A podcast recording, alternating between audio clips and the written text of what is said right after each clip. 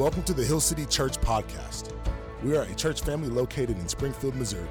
You can learn more about us and support our ministries at hillcitysgf.org.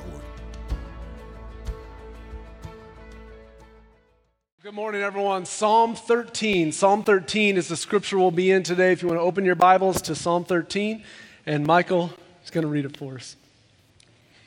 How long, O Lord, will you forget me forever?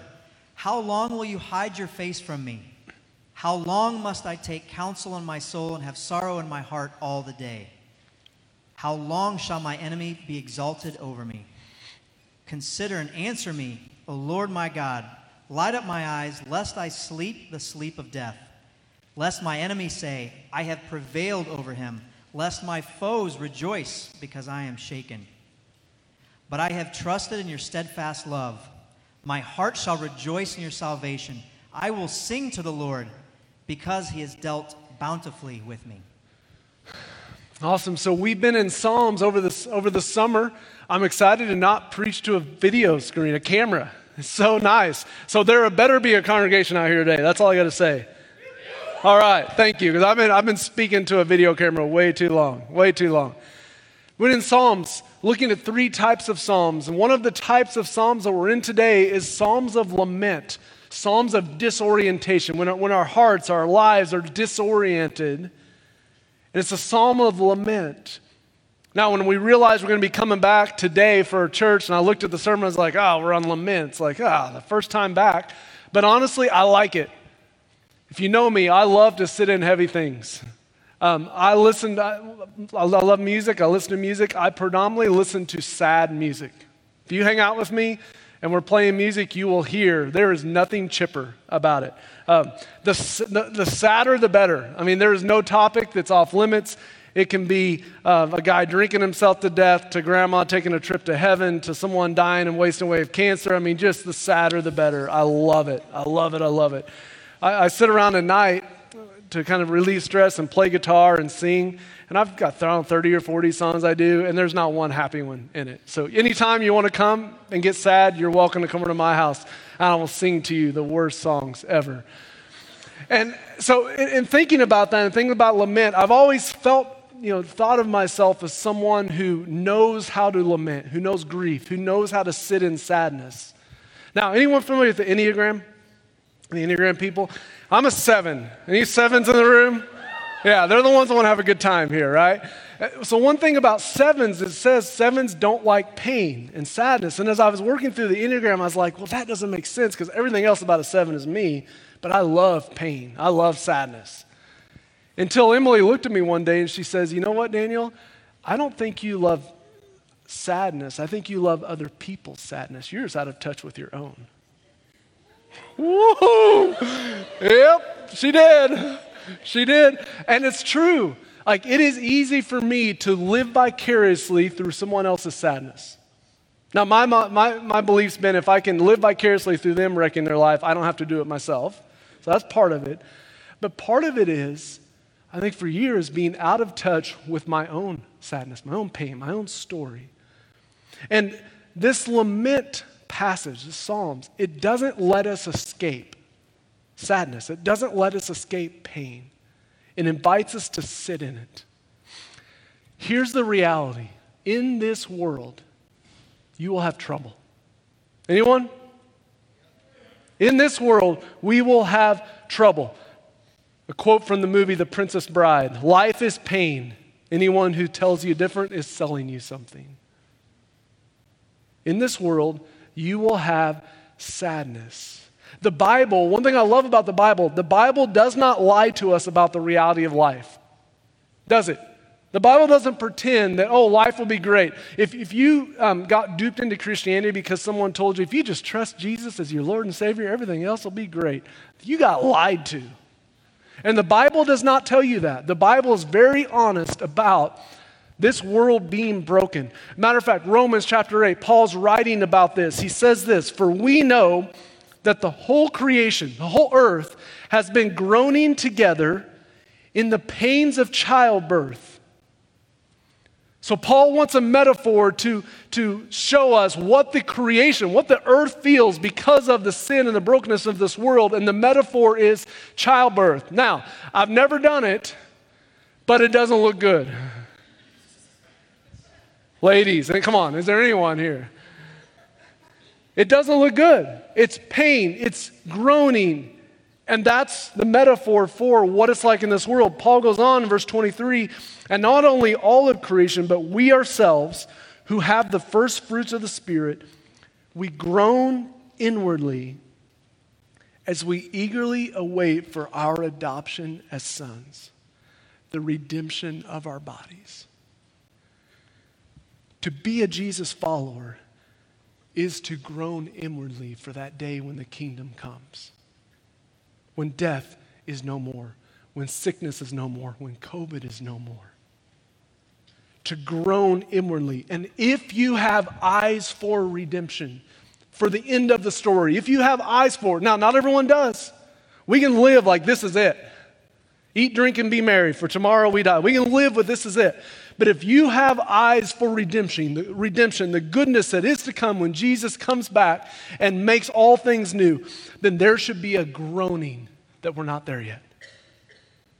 An inward groaning. And one thing I love about the Bible, the Bible gives us within itself a resource for how to groan, for how to grieve, for how to deal with injustice for how to be angry, for how to doubt God, for how to have sadness. The Bible gives us a resource for that. It's, it's Psalms, it's Lamentations, some of these different places. There are more Psalms of lament than there are of happiness in your Bible. The Bible gives us language to bring our doubts to God. Let's go, verse 1. Look at this. How long, O Lord, will you forget me forever? How long will you hide your face from me? How long must I take counsel in my soul and have sorrow in my heart all day? How long shall my enemy be exalted over me? Here's what David is doing he is pouring out his feelings unfiltered to the Lord. Here's how I feel, God. You've forgotten me, you're hidden. The rest of my life will be sorrow, my enemies will be exalted. That's how he feels. And he pours them out. Now, with perspective, can we look back and say, that's not always true? Can we do that? Yes, but he doesn't feel it right now. See, it's this invitation from God. This is so cool to pour out our feelings, even if those feelings lead us to things that aren't quite true yet. Like we'll come around to truth. But it's invitation pour out your feelings. So David's feelings are true. He feels forgotten. He'll have sorrow the rest of his life, that his enemies will be exalted. He feels it. So your feelings are true, but the conclusions those feelings lead you to are not always true. You say it again. Your feelings are true, but the conclusions your feelings lead you to aren't always true, which is why you have to process your feelings, because if you don't do that, you're just going to act them out and believe untruths. So the Bible teaches us our feelings are okay, they're good, they're given us by God. Bring them to the Lord. Psalm verse 3. Consider me and answer me, O Lord, by my God. It's this request. God, here's how I feel. God, I want to answer. And if you read this verse, verse 3, it seems like David has prayed this before. I don't think this is, man, I had a bad day at work, come home. God, where are you? I don't feel it. Consider me and answer me. No, I think, based on these wording, I think David has prayed this over and over and over. And he's saying, God, answer me. Answer me. I've been praying this over and over for years, and I don't know where you are. Answer me. He pleads. And his outlook is bleak. You've been there? You have moments like that? Where it's like it's just right in front of you and it's just unfiltered. God, I don't know where you are. I don't understand this world. I don't understand why you allow this to happen. What's going on? And that's what David is doing. He keeps going. He says, Light up my eyes, lest I sleep the sleep of death. Here's what he's saying like, I feel like I'm going to die. All I can see is death and darkness and brokenness. That's all I can see. Light up my, lift my eyes. Eugene Peterson, who wrote the message commentary of the Bible, said it like this in a poetic way. He said, he says, I want to look life in the eye, but I can't. All I see is darkness. I wrote a song lyric for my sermon. I want to look life in the eye, but darkness is my closest friend. Now that's a great sad song. That's how David feels. One poet said this Hello, darkness, my old friend. I've come to talk with you again. It's right in front of him. It's like a fog, and he can't see through it. I think about brothers and sisters, people in this room who deal with anxiety or just comes on like that and hits you. And it's like shakes you to your core. Those of you that deal with depression, whereas I've heard it talked about, it's like I'm in a fog.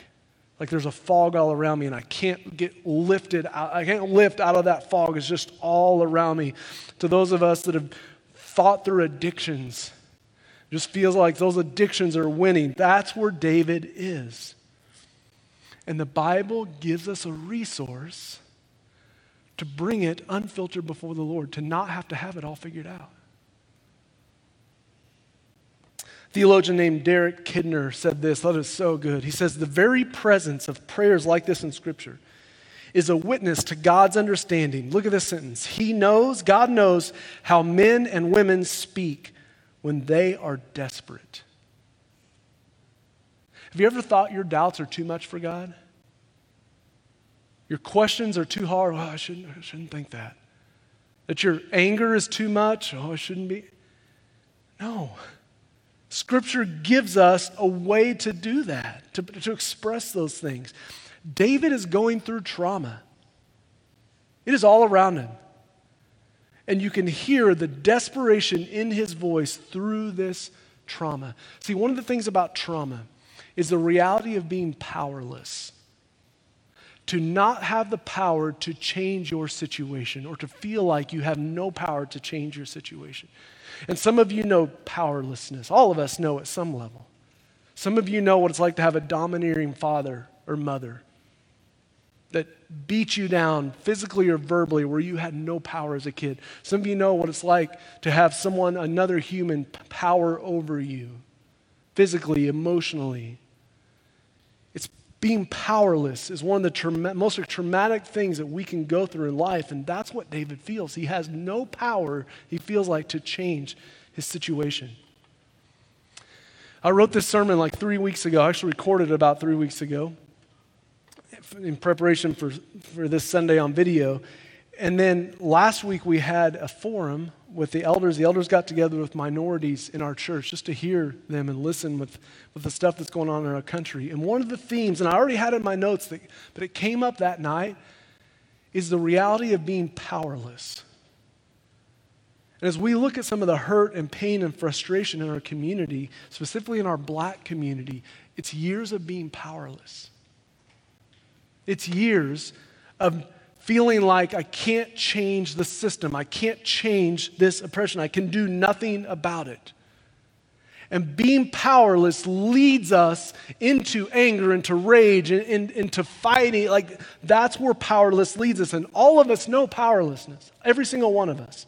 As a matter of fact, where you want to control things in your life, you have a, a desperate need for control. Where that is, is where you are trying to heal wounds of powerless from the past.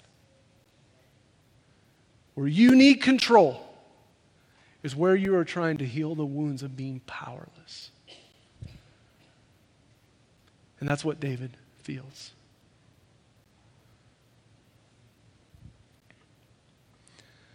So, Psalm 13 is written and it gives an individual language to express these feelings, these hurts, these doubts to God.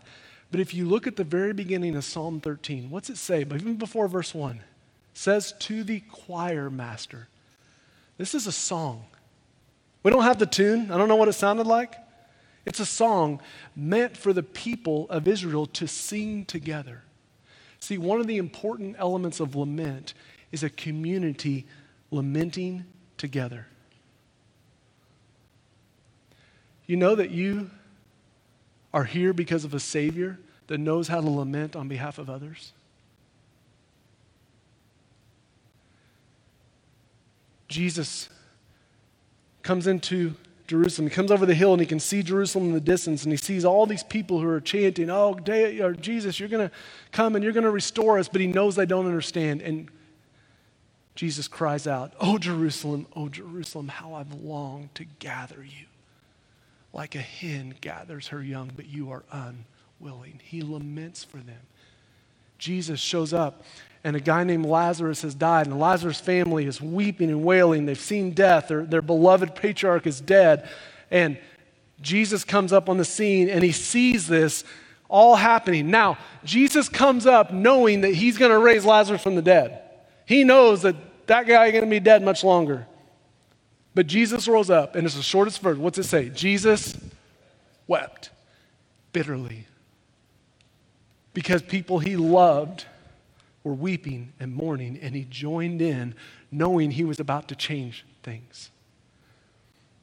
Christians, Hill City Church, what if we learned how to lament on behalf of others? To join others in the sorrow and frustration. What if we listened?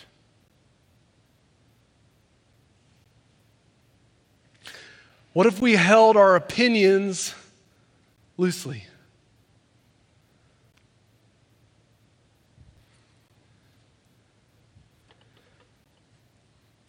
What if we joined our black community in lamenting over years of powerlessness in this country and the frustrations they still feel?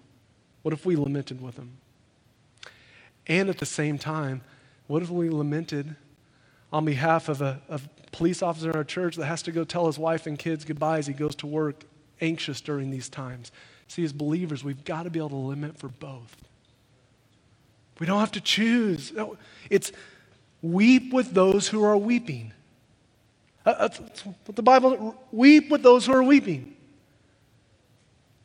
And part of communal lament, part of the beauty of the church and its design is that we can come alongside those lamenting and say, Yes, I feel it. I hear you. I don't always understand you, but I hear you. Now, verse 15, keep on the screen. It says, Re- Rejoice with those who rejoice, Weep with those who weep. Now, here's what verse 16 does not say if you agree with them. It doesn't say rejoice with those who rejoice, weep with those who weep. If you agree with them, if you agree with their opinion, no. Weep. Rejoice. Come alongside. See, for followers of Jesus, we have in the person of Jesus hope in the midst of this. But we have a Savior, Jesus, who knows lament, who knows darkness, that Jesus came, took on flesh, took on sin, took, took on a, a sinful body, a human body, and lived a life lamenting on others, fighting for the oppressed, loving those who are outsiders, died for sin, resurrected from the dead, ascended to the right hand of the Father, and we have a Savior that knows lament.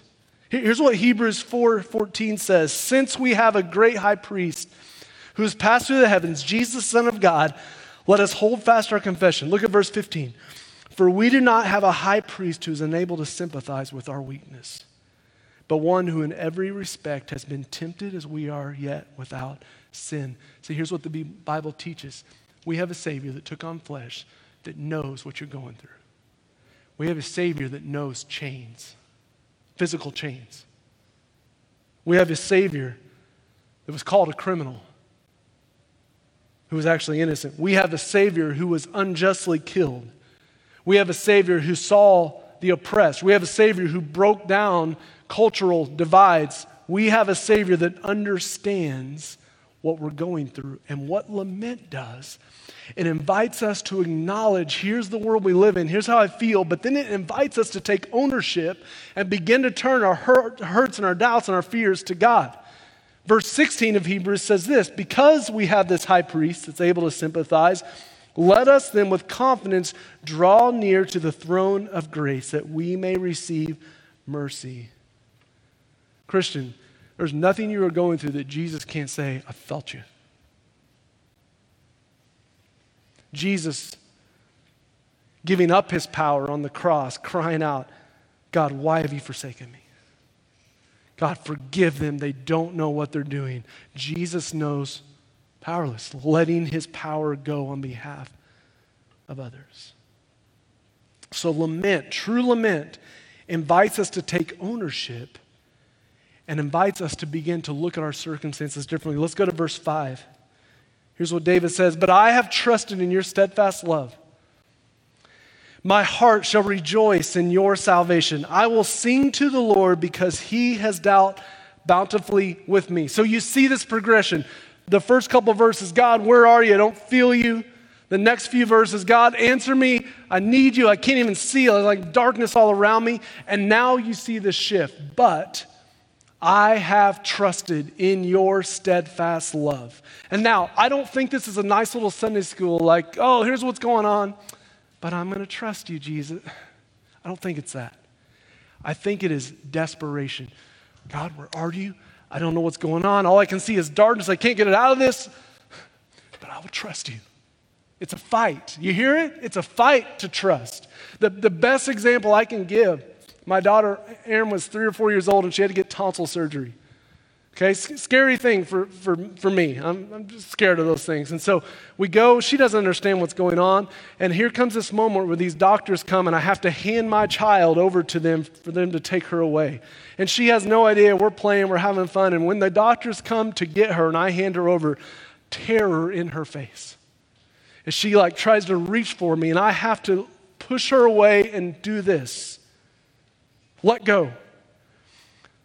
That's how David feels. I am scared to death, but doctors, I will trust you. That's David here. I don't understand. I'm angry. I don't believe you're here. I will trust you in the midst of this. See, what lament does is when we allow ourselves to go there unfiltered, where our hearts are, the Spirit of Jesus begins to do something in us. It's true lament. And it has a beautiful purpose in Scripture. But here's the reality Americans, we are not good at lament. Like the moment lament wants to come into my life, where I'm allowed to feel my pain or, or others or, or on behalf of, there's always something to pull me out. You get sad? Well, good, I can pull out my phone and I can go shopping right now. I, I begin to feel grief. Well, I can go drink a lot. I begin to feel sadness, frustration. Well, fantasy football, that'll distract me. Food, hookups, party, work, porn, like name it. There's always something to distract us to pull us out of lament. You guys, is it just me? You feel it? Like we hate lament. We hate to sit in the sadness. And so therefore we just pull ourselves out into something else and not have to feel it. But if we would allow ourselves to sit there, we would begin to see what David experienced that the Spirit actually works in the midst of it. Even in our groups, if, in your city groups, tell me if this doesn't happen. You have 10 or 12 people together, we're in a circle, we're talking about stuff, and someone goes there, sadness, grief, sin struggles, just, just, just ah, brings it isn't there always someone in the circle that just like makes a joke or sarcasm or humor, or something to pull us out? You felt it? I started calling it out. I'm like, why do we need to do that? Can we sit in this? See, lament, true lament, true grief, it's a gift. Because it's in that grief that life begins to come. Those that know grief can know celebration. One of the things I'm convinced, um, again, my brothers and sisters in the black community, they, they know how to party. They know how to dance, they know how to move. I'm like a statue, right? Like there, there's an expressiveness that's so beautiful. And you know why? I know lament, I know sadness. But that comes out of that true lament brings praise. So let me say it like this Lament is the crossroads of sorrow and praise. Sorrow, sadness, doubts, concerns, and praise. That's where lament is. It's death and resurrection. Have you allowed yourselves to lament? Have you allowed yourselves to lament on behalf of others? Because what lament does is it helps us gain perspective. Because David moves from God, you don't even care about me, to I will trust. Okay, what changed? Did David's circumstances change? No. His circumstances didn't change, his perspective changed. And that's what lament does. Lament, true lament, brings a perspective that leads us to trust.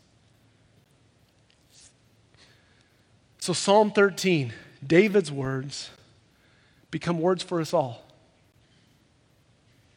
What if the fears, the doubts, the frustrations, the anger that we that maybe you've experienced over the past few months? What if you use this model of Psalms to begin to pour that out to the Lord? What if we did that together and David's words becomes our words? Because what happens then is David's truths become our truths. Here's the truth. I want you to hear me. God is passionately committed to you if you're a believer. He is passionately committed to you, and it has nothing to do with your performance, your right position, your right words, your good praying. It's because of His steadfast love, period. And lament reminds us of that. It reminds us it's not based on me. Yes, I can pour it out to God, but it's ultimately based on His steadfast love. And that's what David does, and it points him back to God. Can you allow yourself to lament, to grieve, and in doing so, be pointed back to what is true and right? Can we do that together? Let's pray.